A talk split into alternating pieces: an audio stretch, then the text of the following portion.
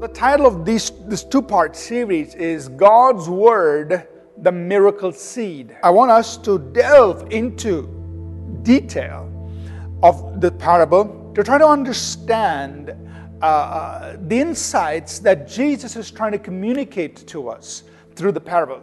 Now, you and I understand that in his teaching, the Lord Jesus used many parables that means he spoke using earthly things to teach us about heavenly truth or heavenly uh, realities. Jesus said it, he made it so plain. He said there in, in verse 14, the sower sows the word. So, the first thing we must understand is that God's word is like seed. God works through his word.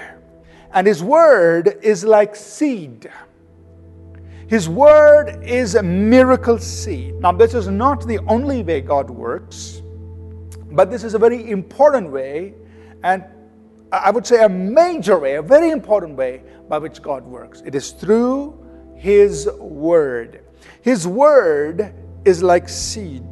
So, when you have your Bible with you, this Bible is God's miracle seed that has been made available to you.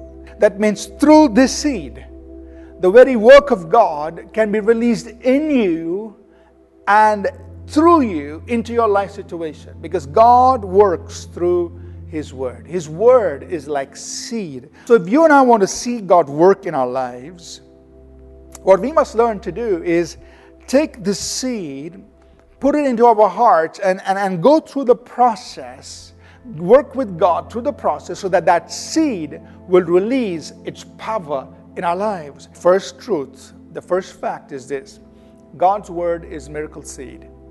Every promise in the Bible is full of potential to produce in your life.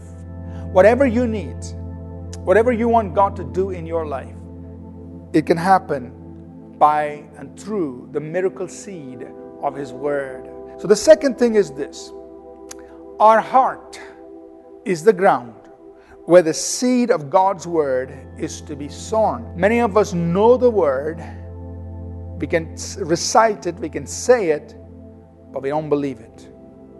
How can I know that the Word hasn't stopped in my mind, but it goes into my heart? It's when I believe it.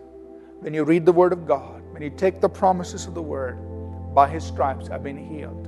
My God shall supply all my need according to his riches in glory through Christ Jesus.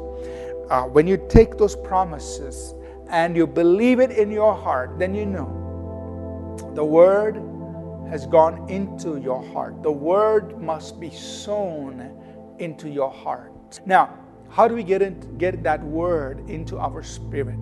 He tells us repeatedly meditate in my word. Meditate in my word. As you read the word of God, what we must also learn to do is to meditate in the word.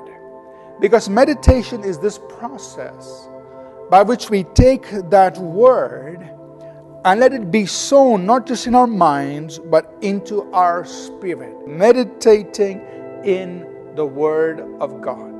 If you want to break meditation down, how do you meditate in the Word? If you break it down, you'll understand that it involves contemplation.